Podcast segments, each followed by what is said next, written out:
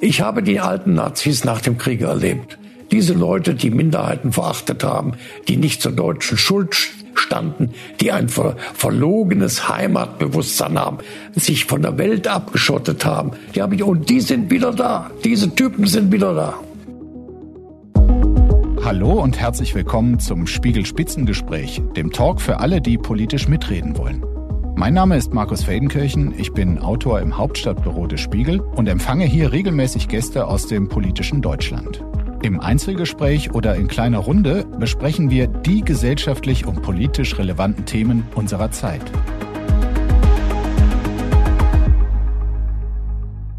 Er war Bundesinnenminister, als der linke Terror der RAF die Republik bedrohte. Er ärgert sich seit Jahrzehnten über die jeweiligen FDP-Vorsitzenden und er hat mit 90 Jahren frischere Ideen als viele 19-Jährige. Herzlich willkommen, Gerhard Baum. Ja, freue mich hier zu sein. Herr Baum, Sie sorgen sich dieser Tage sehr. Ich zitiere Sie, die AfD ist die größte Gefahr für unsere Demokratie seit Gründung der Bundesrepublik, sagen Sie. Und das als jener, jemand, der schon viele Gefahren für die Demokratie der Bundesrepublik erlebt hat. Warum? Ja, also ich, Sie müssen sich vorstellen, politisch wach wurde ich äh, unmittelbar nach Kriegsende. Und wir haben uns gefragt, wie konnte das passieren? Mit was, den Nazis. Was haben die Deutschen da? Was steckt in den Deutschen, einen rassistischen Massenmord zu begehen und die Welt in Brand zu stecken? Mhm. Und äh, wir haben also gespürt, da ist noch was nach dem Krieg. Die alten Nazis waren noch da. Sie waren in der FDP, sie waren in Schlüsselpositionen, sie waren Funktionseliten des, der neuen Republik. Auch im Kanzleramt. Im überall. Und da haben wir, ich wollte zum Beispiel in der Schule eine Feier machen, eine Gedenkstunde für die Widerstandskämpfer des 20. Juli. Das Lehrerkollegium hat gesagt, das waren Eidesbrecher. Die haben den Eid auf den Führer gebrochen. Das geht nicht. Das war die Stimmung. Und wir haben also dann uns überlegt, was machen wir? Und das war eine, eine, eine Motivation für mich, dieses Erlebnis, dass viele Deutsche ewig gestrige waren, sich, sich nicht bewusst waren, was eigentlich passiert ist. Da habe ich überlegt, äh, resignierst du? Ist das über, überhaupt ein Projekt, die Demokratie in Deutschland? Kann sie denn erfolgreich werden, die Demokratie? Oder muss man für sie kämpfen? Warum ist die AfD die größte Bedrohung? Weil sie anknüpft an diese deutsche verhängnisvolle Tradition, an das Völkische, ein Volk, ein Staat, ein, ein Volk, ein Staat, ein Führer stand bei der, auf den Nazi-Transparenten. Mhm. Das Völkische, das da drin steckt, ist die eigentliche Gefahr, der Rassismus. Und deshalb hat auch die, das Bundesverfassungsgericht in dem NPD-Urteil gesagt, das ist eine Ausgrenzung von Minderheiten. Das ist eine Verletzung der Menschenwürde der Minderheiten, die nicht deutschstämmig sind, die nicht von hier sind, die nicht zu uns gehören. Der Bundeskanzler Olaf Scholz sagt, die Sympathisanten der AfD hätten vor allem schlechte Laune und die würde schon irgendwann wieder vergehen. Also ich warne davor, äh, diese Gefahr zu verharmlosen. Ich übertreibe nicht. Ich fühle, dass es mehr ist als nur die AfD. Es gibt einen, einen Strom von rechtsextremistischen Tendenzen auch in Teilen des Bürgertums. Die Sicherheitsbehörden sagen, ein Teil der Mitte radikalisiert sich seit langem. Sie sind Demokratieverächter. Das heißt also, wir haben eine Gefahr, die wir in, der wir ins Auge sehen müssen. Das sind nicht nur schlecht gelaunte Protestwähler, sondern die haben eine Affinität zu der Botschaft der AfD. Sie sagen, auch der Bundeskanzler müsse Klartext zur AfD sprechen. Wie sähe das aus? Dass er die Gefahr benennt. Er sollte sich mal am Bundespräsidenten orientieren. Der Bundespräsident sagt es ja. Es sagt eigentlich niemand so deutlich. Ich bin ganz erstaunt. Offenbar haben die, die, haben die Furcht, dass sie die AfD aufwerten. Was soll eigentlich noch passieren? Aber dass der Bundespräsident härtere Worte findet, klarere Worte, das ändert ja auch nichts an der Situation, oder?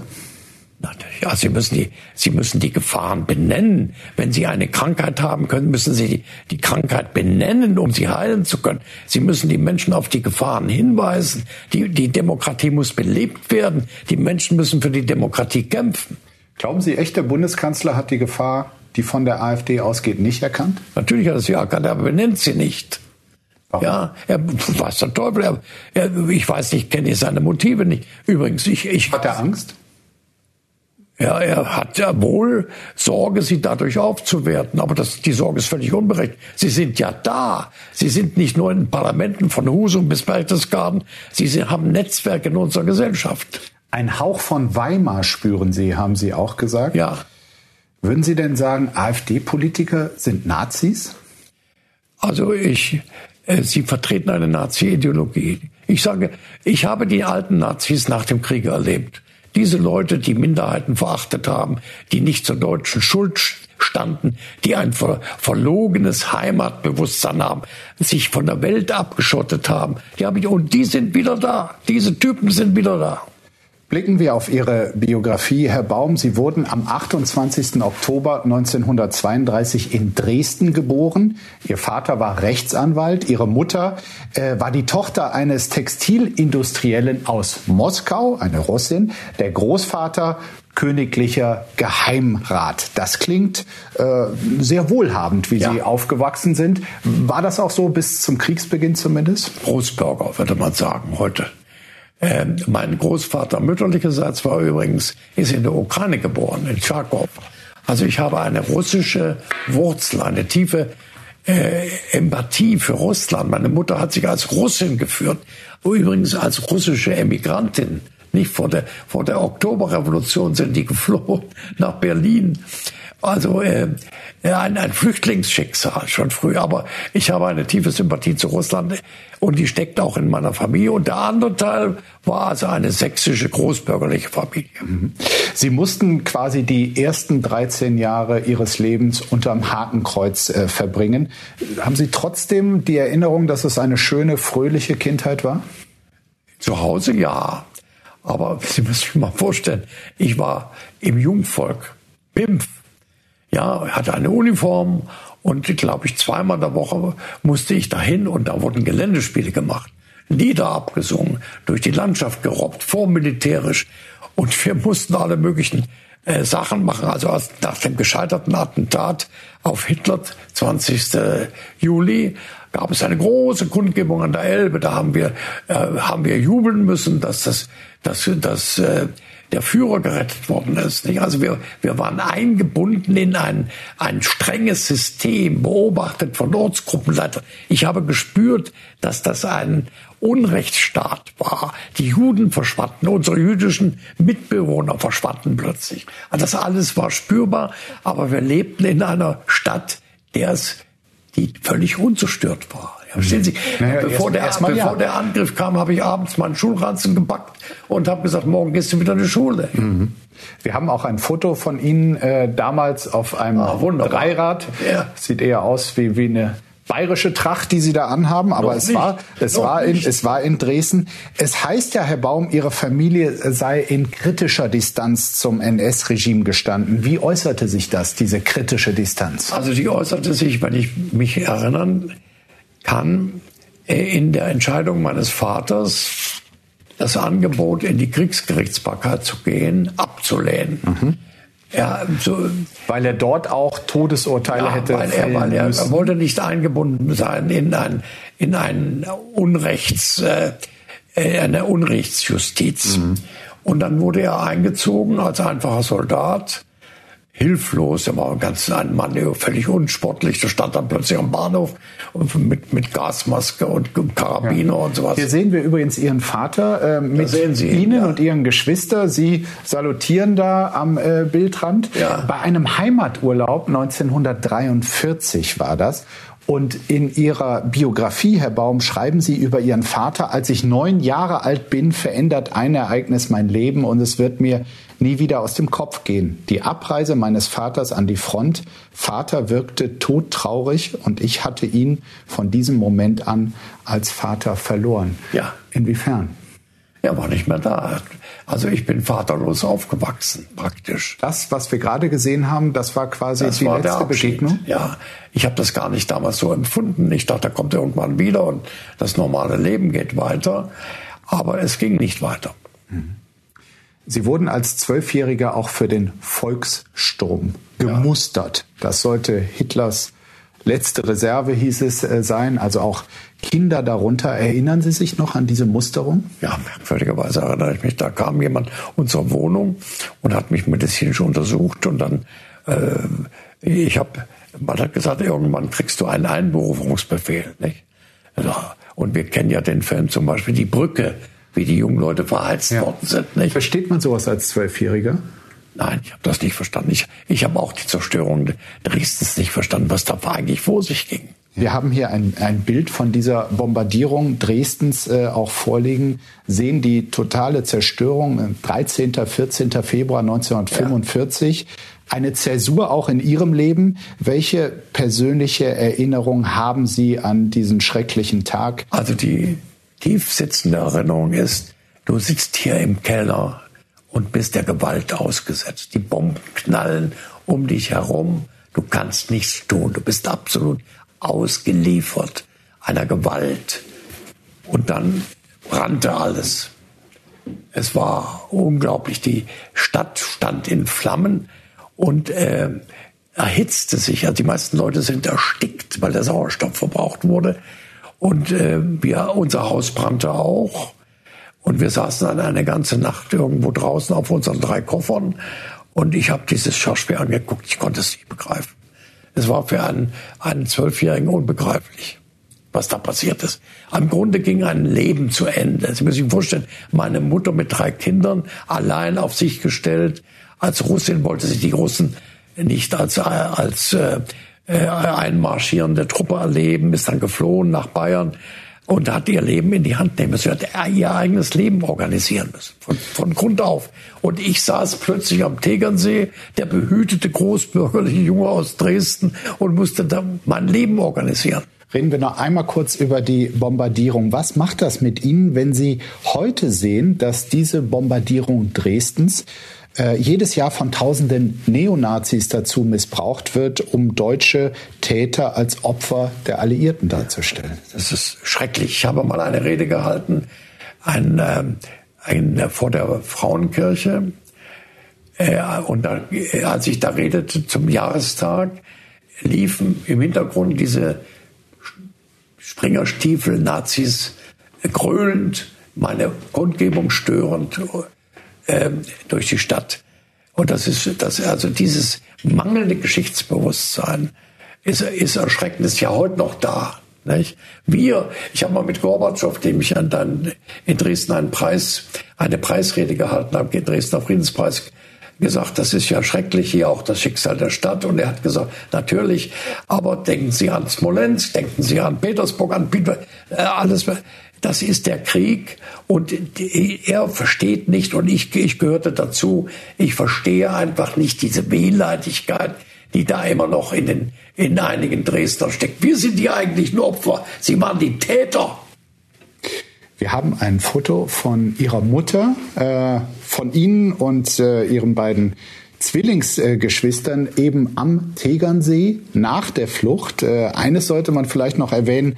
Auf der Flucht wurde der Zug, in dem sie saßen, mit dem sie geflüchtet sind, äh, aus der Luft beschossen. Sie ja. mussten aus diesem äh, Zug springen und haben mal gesagt, noch heute erschreckt sie das Geräusch von Feuerwerk. Ja, also, denn der Angriff auf Dresden begann dadurch, dass die, dass die Bomber äh, Leuchtraketen über der Stadt abgeschossen haben. Das heißt, sie haben ihre Ziele mal durch, durch Helligkeit äh, näher identifizieren können. Also sie haben das, die gesamte Innenstadt vernichtet in einer Nacht. Mhm. Das war ja das, das Schreckliche. Ja. Viele Städte, da ist es nicht anders gegangen.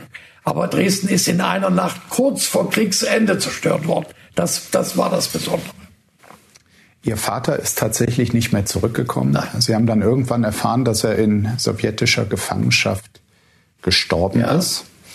Ähm, sind Sie daraus aus diesem Schicksal mit einem Hass auf die Sowjets quasi hervorgegangen oder war Ihnen schon jederzeit klar, nein, nein, nein. das Schicksal meines Vaters hat in erster Linie mit den Nazis zu tun? Ja, so ist es. Also ich bin äh, als äh, Vorsitzender der Deutschen Jungdemokraten 1966 zum ersten Mal in die Sowjetunion gereist und habe auf der anderen Seite, also auf der russischen Seite, die ja unendlich viele Opfer gebracht hat, keinerlei tiefsetzende Ressentiments erlebt gegen uns Deutsche. Anders als in den westeuropäischen Ländern. Es hat mich maßlos erstaunt, dass, dass die Russen äh, so äh, reagiert haben. Zwischen uns steht eine Kiste. Darin sind ein paar Gegenstände, die für ihr Leben, für ihre Biografie, auch ihren Werdegang eine gewisse Bedeutung hatten. Ich werde sie mal öffnen und die ersten Gegenstände herausholen. Sie sind vom Tegernsee mit ihrer Familie dann nach Köln gezogen und sind bis heute dort geblieben. Ich hätte jetzt natürlich einen Kölner Dom in die Kiste packen können. Ich dachte aber, nehmen wir was Schöneres, zwei Kölschgläser und weil die so leer Kölsch hier? Ja, also weil die jetzt so leer auch nicht rumstehen sollen, würde ich gerne unseren Köbis mal bitten. Er, er serviert natürlich für Sie ähm, ein kühles Kölsch. Das Richtige. Das Richtige? Kölsch. Es ist, es ist ein Kölsch, also größere Werbung äh, wollen wir hier nicht machen. Äh, Sie sind also tatsächlich bis heute äh, in Köln geblieben, auch wenn Sie dort nicht geboren sind. Warum Köln? Warum ist es am Rhein so schön? Nein, zunächst war natürlich der Tegernsee fünf Jahre. Mhm. Und das war eine Zeit, wo äh, wir ein schweres Leben hatten. Wir mussten unser Leben neu organisieren. Sie müssen sich vorstellen, Moralvorstellungen galten nicht viel. Wir haben geklaut. Ja, wir mussten essen. Wir haben gehungert. Wir haben Beeren gesammelt im, im Wald. Wir haben, wir haben also Holz geklaut, um heizen zu können. Und ich saß jeden Tag in einem Boot, über dem, mit einem Freund bin ich über den See gerudert bei Wind und Wetter. Das heißt, der behütete, großbürgerliche Junge aus dem, aus Dresden, der ist plötzlich in ein ganz anderes Leben gekommen, was, was, äh, zu, zu wunderbaren Freundschaften geführt hat, bis heute. Aber es war alles eine Zäsur.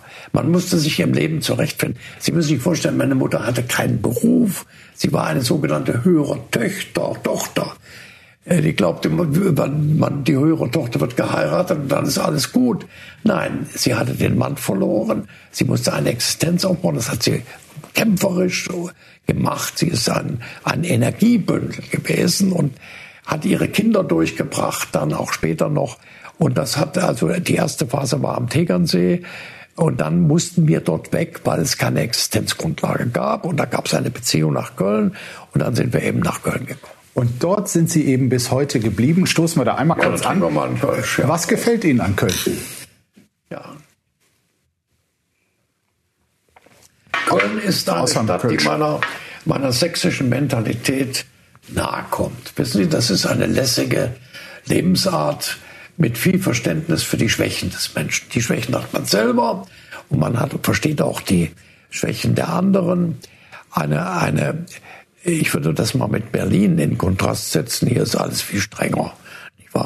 Köln hat eine liberale Lebensart. Jemand hat gesagt, Köln ist zwar nicht erstklassig, aber unter den zweitklassigen Städten ist es Köln erstklassig. Nicht? Naja, gut. Also wir ich fühle mich, fühl mich in Köln wohl. Gut. Wir haben ein Foto, äh, Sie als Student in Köln, Sie haben nämlich nach dem Abitur Jura studiert. Äh, sowohl Ihr Großvater als auch Ihr Vater waren Rechtsanwälte. Mussten Sie da quasi zwangsläufig auch Jura studieren? Nein. Also ich hatte zwei, ich hatte einen wunderbaren Mentor. Das war wirklich ein Glücksfall. Ein Mann, der mich in, der in der, im Widerstand war, dem Georgekreis nahe stand. Also ein Mensch, der mich politisch motiviert hat. Also von früh an, ja, ähm, auf verschiedenen Feldern, auch der Literatur, auch der, der Kunst. Also ich hatte einen augenöffnenden Mentor, der nicht unbedingt ein Vaterersatz, aber so etwas Ähnliches. Und der hat äh, mich geprägt, in Tegernsee schon auch später. Und jetzt in Köln, ja, was, was soll ich studieren? Da habe ich zunächst mal überlegt, studierst du Kunstgeschichte? Habe ich in der Tat überlegt. Und dann habe ich gedacht, meine Mutter sagte, du wirst Arzt. Wollte ich nicht. Und dann habe ich gedacht, Mensch, wenn du machst Politik, äh, die Juristerei ist ein Türöffner für alle möglichen Mhm. Berufe. So war es dann auch. Sie sind ja. dann Mitte der 50er Jahre auch der FDP äh, beigetreten. Ich meine, wieso gerade die FDP? Ja, in den 50er Jahren war die ja zumindest in Deutschland alles andere als progressiv. Zum Teil. Also ich bin in, ich war zunächst, ich habe von Anfang an Politik gemacht. Ich war Vorsitzender der, der, liberalen Studenten in Köln, dann wurde ich Vorsitzender der Jugendorganisation, dann bin ich Vorsitzender der FDP geworden. Und äh, ich bin der FDP beigetreten mit meinen Freunden, um sie zu verändern. Ich sage auch immer heute den jungen Leuten, habt keine Scheu, ihr könnt was verändern, wenn ihr irgendwas euch engagiert. Also wir haben die FDP in Nordrhein-Westfalen war durchsetzt von alten Nazis. Aber es war nicht die ganze FDP. Da gab es Heuss, da gab es Frau Ambrücher, da gab es die Hansestädte. Es gab also eine, eine FDP, die mit vielen Facetten. Und wir wollten die Nazi-FDP in Nordrhein-Westfalen verändern und das haben wir auch geschafft. Offenbar. 1979 wechselte dann die FDP mit, äh, an die Seite der SPD. Willy Brandt wurde Bundeskanzler. 1972 bei der Bundestagswahl kamen Sie für die FDP in den Deutschen Bundestag und 1978 wurden Sie Bundesinnenminister. Der beste Innenminister, den wir je hatten, sagte damals Literaturnobelpreisträger Heinrich Böll über Sie. Ein Bundesunsicherheitsminister, sagte Franz Josef Strauß über Sie. Wenn Sie jetzt mal kritisch auf das eigene Wirken zurückblicken, wo zwischen den beiden Zitaten ordnen Sie sich selber ein? Na gut, ich bin äh, wäre sehr, eitel, wenn ich sagen würde, das Böll-Zitat gefällt mir wesentlich besser. Aber äh, äh, es ist eben, wissen Sie, ich habe gerade eine äh, Ehrung vom Bundespräsidenten bekommen, die mich sehr gefreut hat. Und da hat er meinen Lebenslauf rekonstruiert.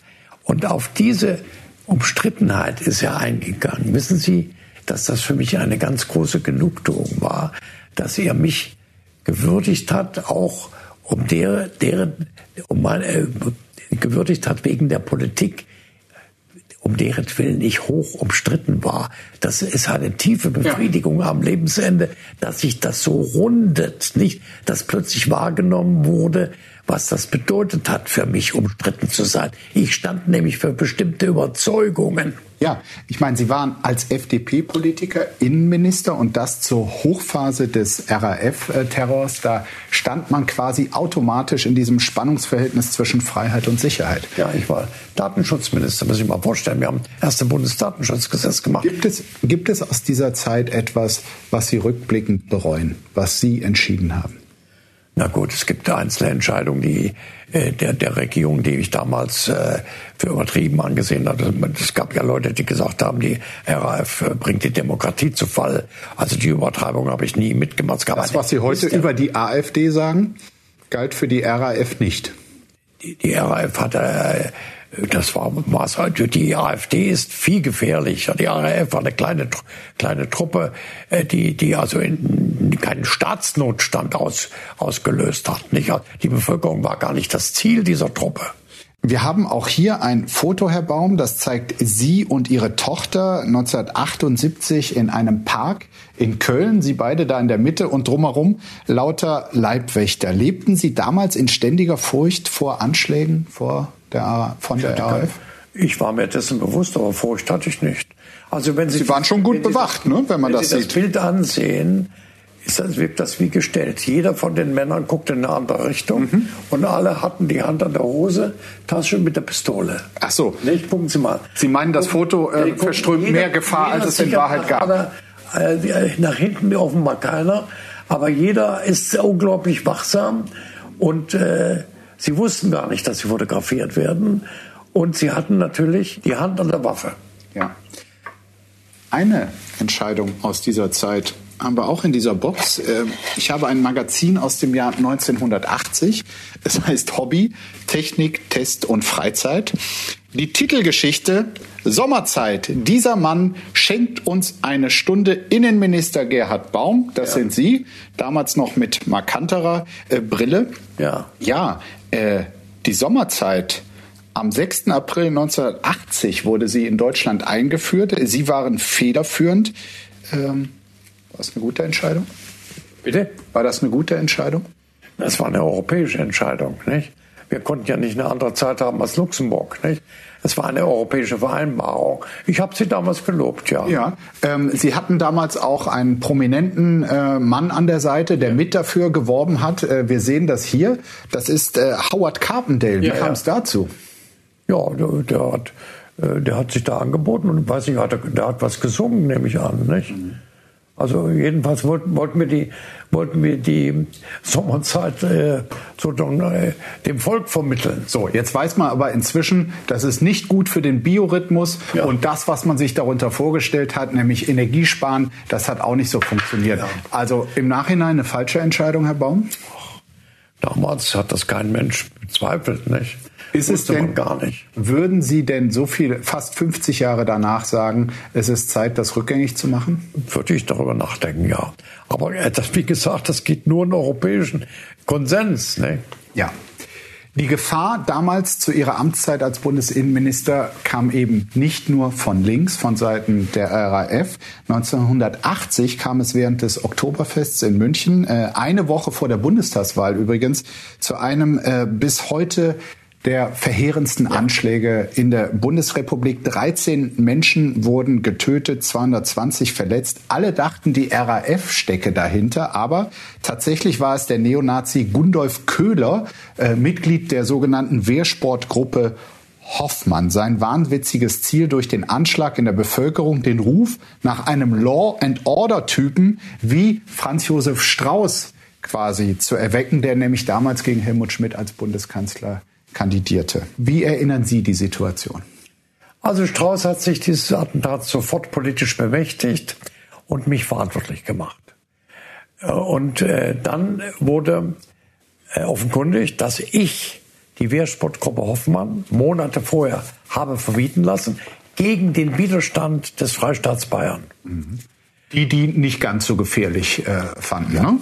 Und Sie müssen, Sie müssen bitte äh, jetzt in, in Betracht ziehen, der heutige Innenminister in Bayern hat sich Jahre danach bei mir gemeldet und hat gesagt, Herr Baum, wir haben Ihnen Unrecht getan. Toll. Sehen Sie das als Beispiel dafür, dass die Gefahr von rechts in der Bundesrepublik schon häufiger nicht so ganz ernst sie genommen ist, wurde? Sie ist immer unterschätzt worden. Wir standen damals in einem in einer Abwehr äh, der, kommunistischen Gefahr. Die Gefahr war links. Der, der Kommunismus war die große Gefahr. Wir fühlten uns bedroht. Und das, was passiert ist, übrigens eine ganze Reihe von rechtsextremistischen Gewalttaten. Ein jüdisches Ehepaar wurde ermordet, alles Mögliche. Ich habe immer darauf hingewiesen, es gibt auch eine rechte Gefahr. Das wurde nicht ernst genommen. Viele Jahre überhaupt nicht ernst genommen. Für die Deutschen war die Gefahr immer links. Und es gibt ja auch jetzt Leute, die sagen, was reden Sie dauernd über den, den Rechtsextremismus? Es gibt ja auch die linke Gefahr. Natürlich gibt es sie auch. Aber sie ist keine, keine, kein Grund, die rechte Gefahr zu relativieren. Vier Jahre blieben Sie Bundesinnenminister. 1982 erhielten Sie dann Ihre Entlassungsurkunde. Auch da haben wir äh, ein Foto, weil nämlich Ihre Partei, die FDP, quasi die Seiten gewechselt hat äh, von der SPD zur CDU. Helmut äh, Kohl wurde damals Bundeskanzler. Würden Sie rückblickend sagen, das war meine größte berufliche Niederlage? Ja, also wenn Sie jetzt aus dem großen Zeitabstand äh, mich fragen, es war auch eine Demütigung. Ich war ja nicht erfolglos. Ich war wesentlichen Anteil an der letzten davor liegenden Bundestagswahl 1980. Da ging es auch um mich. Und äh, ich habe erst langsam realisiert, dass die FDP Leute meines politischen Zuschnitts nicht mehr wollte. Sie wollte keinen Umweltschutz, sie wollte keinen Datenschutz. Die Bürgerrechte traten in den Hintergrund. Es wurde, die FDP wurde zu einer Lambsdorff-Wirtschaftspartei. Das heißt, es war das Ziel, äh, Leute, die so dachten wie ich in der FDP sozusagen herauszudrängen oder zu marginalisieren. Viele sind gegangen, viele gute Freunde sind gegangen. Würden Sie sagen, das war ein Wendepunkt in der Ausrichtung Ihrer Partei? Ja. Spüren Sie ja. die bis heute? Ja. Er ist abgemildert heute, aber sie war, ist lange wirksam Und äh, es steckt noch in der Partei drin, ja.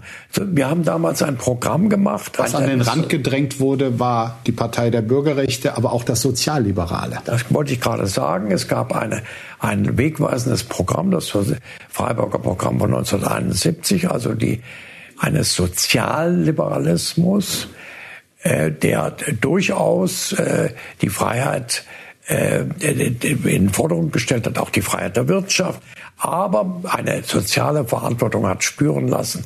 Äh, und das erste wirklich wegweisende Umweltprogramm der Republik. Das alles ist weggedrückt worden.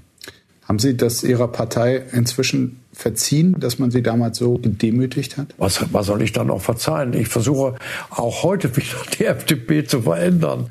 Nicht wahr? Mein, meine, meine Antriebskräfte kommen nicht, indem ich mich zufrieden irgendwo zurücklehne, ja. sondern dass ich Nein. etwas verändern will. Sie halten sich auch wahrlich äh, nicht zurück, äh, kritisieren äh, Ihre Partei auch äh, heutzutage immer wieder und haben neulich gesagt, die FDP trete immer wieder als Neinsagerpartei auf und bremse die Ampelkoalition aus. Wir haben mal ein paar Bereiche vorbereitet, in denen die FDP bislang zumindest als Neinsager gilt. Und Sie verraten uns bitte, was Sie wären, mit Hilfe dieser beiden schönen äh, Tafeln. Da gibt es einmal die Option Ja-Sager und Neinsager. Ich reiche Ihnen das mal und präsentiere Ihnen die Themen, bei denen die FDP bisher zumindest gerne Nein sagt.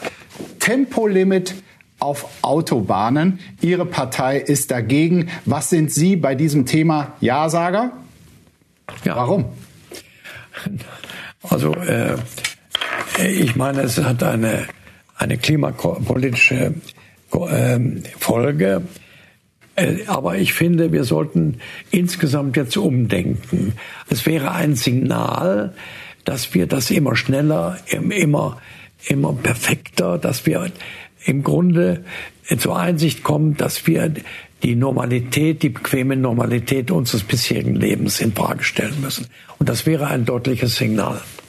Nächstes Thema, die Verschärfung des Waffenrechts. Auch hier ist Ihre Partei dagegen. Ähm, Sie wären auch ein Ja-Sager.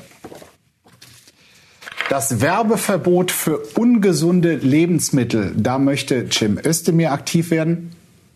Herr Baum würde anders als seine Partei auch hier Ja sagen. Das Aus für den Verbrennermotor, wie er zumindest auf europäischer Ebene beschlossen ist. Ah, hier, hier sind Sie Neinsager, genau wie Ihre Partei. Warum? Moment, ja gut, also ja, was denn? Ja, also ich so viel Zeit haben wir. Ich will, nicht dauernd, ich will nicht dauernd Ja sagen. Also okay, es, äh, da haben Sie jetzt einfach mal so Nein gesagt. So, es wurde lange gestritten über das geplante Verbot von Öl- und Gasheizungen. Äh, Bundeswirtschaftsminister Habeck wollte dieses Verbot möglichst schnell einführen. Bei der FDP hatte man den Eindruck, sie wollen es möglichst auf die lange Bank schieben. Wären Sie hier Ja oder Nein sagen? Also ich gewesen? würde eine Mittelposition einnehmen. Ich würde sagen, man sollte zunächst äh, verstärken die Wärmeversorgung in den Städten, wenn ja. die zentrale Wärmeversorgung. Ja. Die Wärmepumpe, die hinter dem Konzept Habeck steht, ist das wirksamste, wirksamste Instrument, um die äh, CO2-Verbrauch bei den Häusern, bei der Wärmeverlust der Häuser zu begrenzen. Ja, also so klar klingt das bei Ihren Parteikollegen nicht. Letztes Thema, was äh, Christian Lindner ein besonderes Anliegen ist, die Schuldenbremse ja. soll weiter gelten. Herr Baum, sind Sie Ja oder Nein-Sager beim Thema Schuldenbremse? Ja, aber auch differenziert die Frage ist natürlich, was wird heute alles finanziert außerhalb der Schuldenbremse? Ist ja alles ja differenziert. Ich würde mit mir reden lassen, wenn es um Zukunftsinvestitionen geht. Mhm. Aber äh, finanzpolitische Solidität ist auch mein Thema. Mhm. Es ist ja so, die Grünen haben, wenn man sich das Bundestagswahlergebnis äh, aus dem Herbst 2021 anblickt, in den Umfragen, wenn man jetzt darauf schaut, so gut wie nichts verloren. Die FDP hingegen schon eine ganze Menge. Was macht sie falsch in dieser Ampelkoalition? Also die, die FDP ist in der Ampel unverzichtbar. Ich bin der Meinung, dass in der Ampel drei Strömungen der unserer politischen Gesellschaft äh, zum Ausdruck kommen. Das Ökologische, das Soziale, um es mal zu vereinfachen, und das Liberale.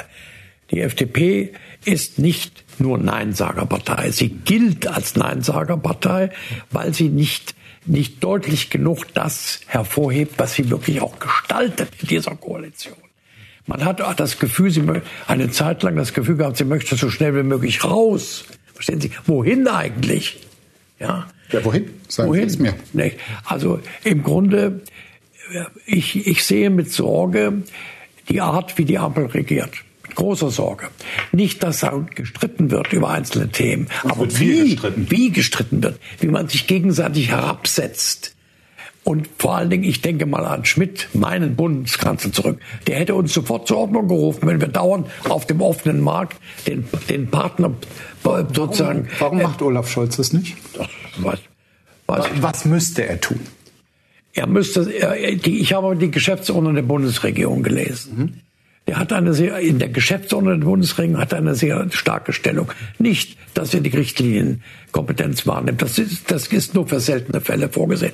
Nein, dass sich die Partner verständigen erstmal, bevor sie öffentlich streiten. Ja, einen Verständigungsversuch machen. Das hat er in der Hand. Das müsste er viel stärker ins Feld führen. Als Christian Lindner noch sehr jung war, da suchte er offenbar gerne und regelmäßig Ihren Rat, äh, hat sie auch zu Hause besucht in Köln. Es gab damals, haben Sie mal berichtet, Linsensuppe. Ich zitiere Sie, sie heißt seitdem bei uns Lindner-Suppe. Wir haben auch eine da, äh, Herr Baum, unseren äh, Garçon. Könnten wir hier noch mal äh, reinbitten? Ich möchte mal sehen. Eine, eine schöne Lindner-Suppe. Die Linsensuppe meiner Frau herankommt. Oh, das hoffen wir doch. Ähm, Achtung, es heißt. Oh. Aber es heißt Lindnersuppe, ne? Wir haben hier eine Lindnersuppe äh, mit Würstchen. Ich probiere sie mal, ja? Ja, probieren Sie gerne. Nicht schlecht. Nicht schlecht, so eine Lindner, unsere Lindner-Suppe. Ja? Also, also äh, damit kein Zweifel besteht. Was denn? Christian Lindner ist ein hochbegabter ein Politiker, ein, wirklich ein politisches Talent. Er ist authentisch, er ist tatkräftig aber ich wünschte mir mehr liberale Visionen, mehr liberale Perspektiven. Wissen Sie, die Koalition repariert an einem Haus, innovativ und kreativ, mhm. aber man, man weiß gar nicht, wo, wie das Haus am Ende aussehen soll. Die Menschen wollen wissen, wo geht eigentlich die Reise hin und was ist heute Liberalismus in einer so fundamental veränderten Welt? Was ist der Freiheitsgedanke heute? Ich bin, ich bin der Meinung, dass die Grünen keine durch und durch liberale Partei sind. Aber es schmeckt Ihnen, unsere Lindner Suppe. Mhm. Sie haben, Sie haben auch gesagt, heute würde er Ihren Rat nicht mehr so suchen. Warum wohl nicht? Weiß ich nicht. Also er hat zu meinem 90. Geburtstag mich gewürdigt. Das fand ich also angenehm. Aber das gilt äh, meine, ich habe einiges an Lebenserfahrung beizutragen. Situationen wiederholen sich ja auch. Und es gibt junge Leute in der FDP, die meine, mein Gespräch suchen. Das, das finde ich sehr gut bei den Liberalen. Ja, da gibt es Leute wie Johannes Vogel oder Konstantin Kuhle und, und alle möglichen Leute, die kommen und sagen, was hast, hättest du in so einer Situation gemacht? Mhm. Da bin ich gerne bereit, das zu machen, aber ich dränge mich natürlich nicht auf. Ich bin sozusagen ein, ein freischwebender Liberaler. Jetzt ja. mache meine, meine eigenen äh, Öffentlichkeitsarbeit. Sie haben gesagt, Christian Lindner sei absolut hochtalentiert. Nach ihm ist auch eine, eine wirklich sehr gut schmeckende Suppe benannt. Aber die Frage ist, ist er aus Ihrer Sicht heute noch der richtige Parteichef der FDP? Ja. Wüsste nicht, wer das machen könnte. Ein lange, war, lange war ein Defizit, dass es keine anderen neben ihm gab, die in Erscheinung traten. Das ist etwas besser geworden. Was ich vermisse, ist eine wirklich ein parteiinterner Diskurs, auch ein streitiger Diskurs, nicht um irgendwelche Posten, sondern wie gestaltet man die Zukunft, dass man und miteinander ringt. Absolut. Und warum gibt's den nicht? Ist der von oben nicht gewünscht oder sind die anderen so ein bisschen zu lahm? Ich weiß nicht, das ist also eingebrochen. Ich bin sehr beeindruckt von Ralf Dahndorf, der mich, äh, der, der immer gesagt hat, Diskurs ist die Seele der Demokratie. Mhm. Auch die Seele einer Partei. Die, und im, im, Grunde gibt es natürlich, es gibt auch im Liberalismus Erinnern Sie Christian Lindner ab und zu noch daran? Bitte? Erinnern Sie Christian Lindner ab und zu noch daran? Ja, ja, natürlich. Es gibt auch im Liberalismus verschiedene Strömungen. Wir sind zusammengesetzt aus zwei verschiedenen Parteien der Weimarer Zeit, nicht? Das mehr Sozialliberale und das mehr so, äh, Nationalliberale ist zusammengefügt. Also warum sollen nicht verschiedene Strömungen äh, mit verschiedenen Gesichtern verbunden die Partei repräsentieren, nicht? Ich meine, Sie haben in den vergangenen 60 Jahren ja wirklich alle möglichen FDP-Vorsitzenden nie eine Frau übrigens kommen und gehen sehen. Wer würden Sie sagen, war der größte FDP-Chef überhaupt in Deutschland? Genscher, Westerwelle, vielleicht doch Lindner? Sie haben einen vergessen, Scheel.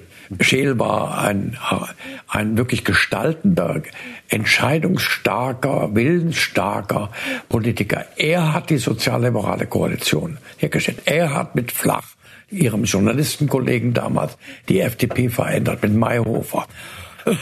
Und er hat dann gesagt am Wahlabend 69, als wir die Wahl verloren hatten, ich mache eine Koalition mit Willy Brandt. Mhm.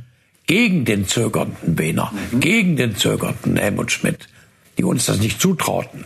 Und dann hat er dann, damit haben wir Deutschland verändert. Wir haben sozialliberale Koalition gegründet. Wir haben das Grundgesetz umgesetzt. Also diese, diese Zäsur hat, hat Scheel gemacht. Er kam nachts ins Präsidium. Wir saßen alle da nach der verlorenen Wahl. Sagte, ich habe eben mit Willy Brandt telefoniert. Wir machen eine sozialliberale Koalition. Und dann machte er eine Pause und guckte um sich und sagte, wer nicht mitmacht, kann gehen. Haben Sie genug von der Lindner-Suppe? Ja, ich könnte ihn natürlich weiter. Ja, stellen, wir reden ja jetzt. Stellen wir die zur Seite. Ich habe noch was in der Box, ähm, Herr Baum. Erzählen Sie uns, warum wir das. Das kann ich. Warum wir diesen Hubschrauber in unserer Box haben. Ja, also ich wäre beinahe in einem Hubschrauber zu Tode gekommen. Übrigens mit meiner, einer meiner Töchter. Als der Hubschrauber in Kiel im Sturm am Boden umkippte und sich die Rotorblätter in den Boot gedreht haben und wir aus der brennenden Maschine nicht rauskamen. Der hatte sich verzogen, man konnte keine Tür öffnen. Es war Sonntag früh. Ein einsamer Spaziergänger hat dann von außen die Scheibe eingeschlagen und die Piloten konnten dann die Türen öffnen, aber ich war schon bewusstlos.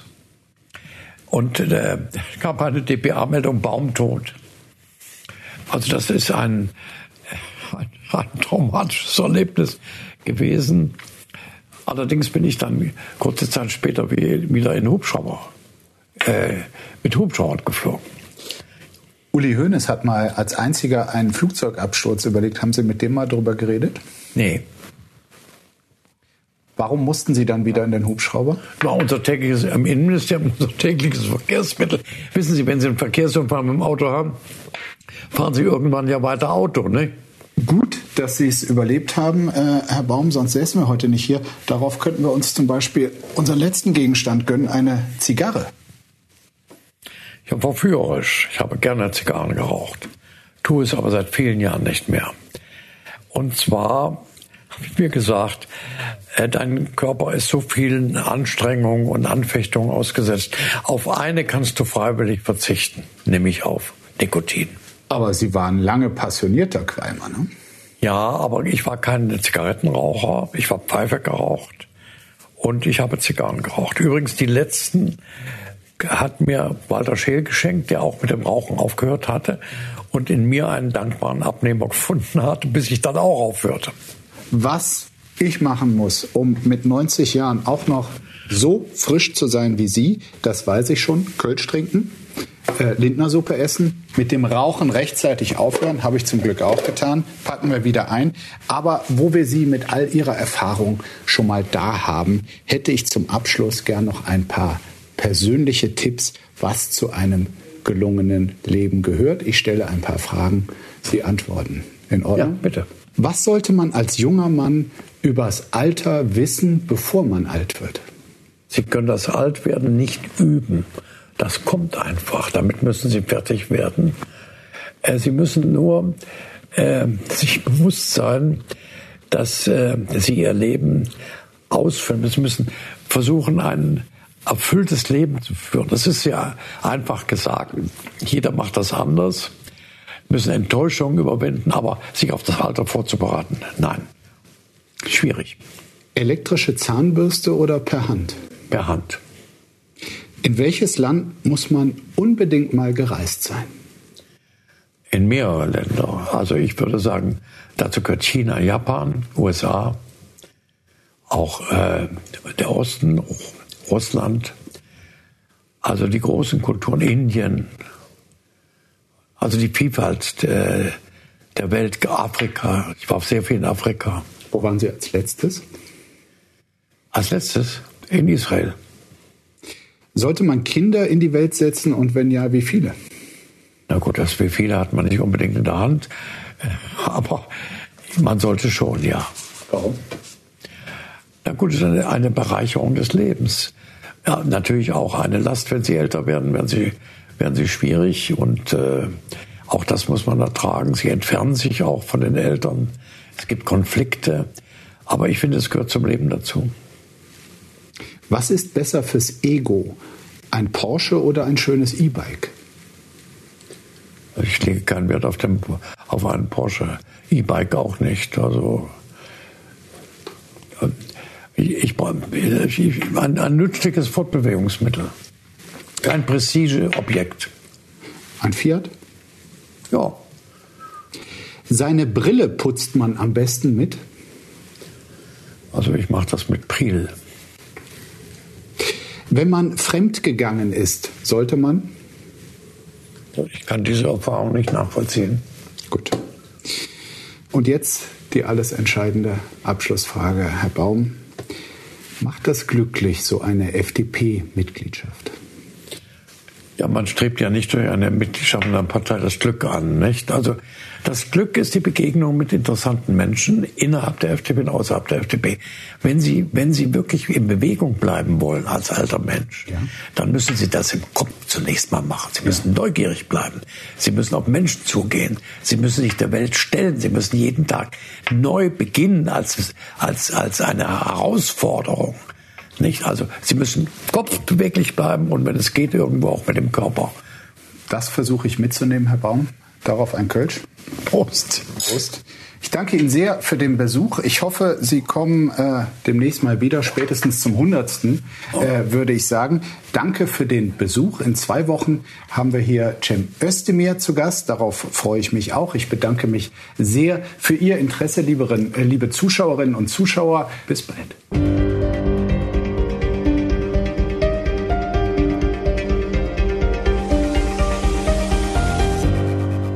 Das war das Spiegel Spitzengespräch. Wenn Ihnen die Folge gefallen hat, geben Sie gerne eine Bewertung ab und abonnieren Sie diesen Podcast, um keine Ausgabe zu verpassen. Ich danke Ihnen fürs Zuhören und freue mich, wenn Sie auch das nächste Mal wieder einschalten. Bleiben Sie heiter, so gut es geht. Bis bald.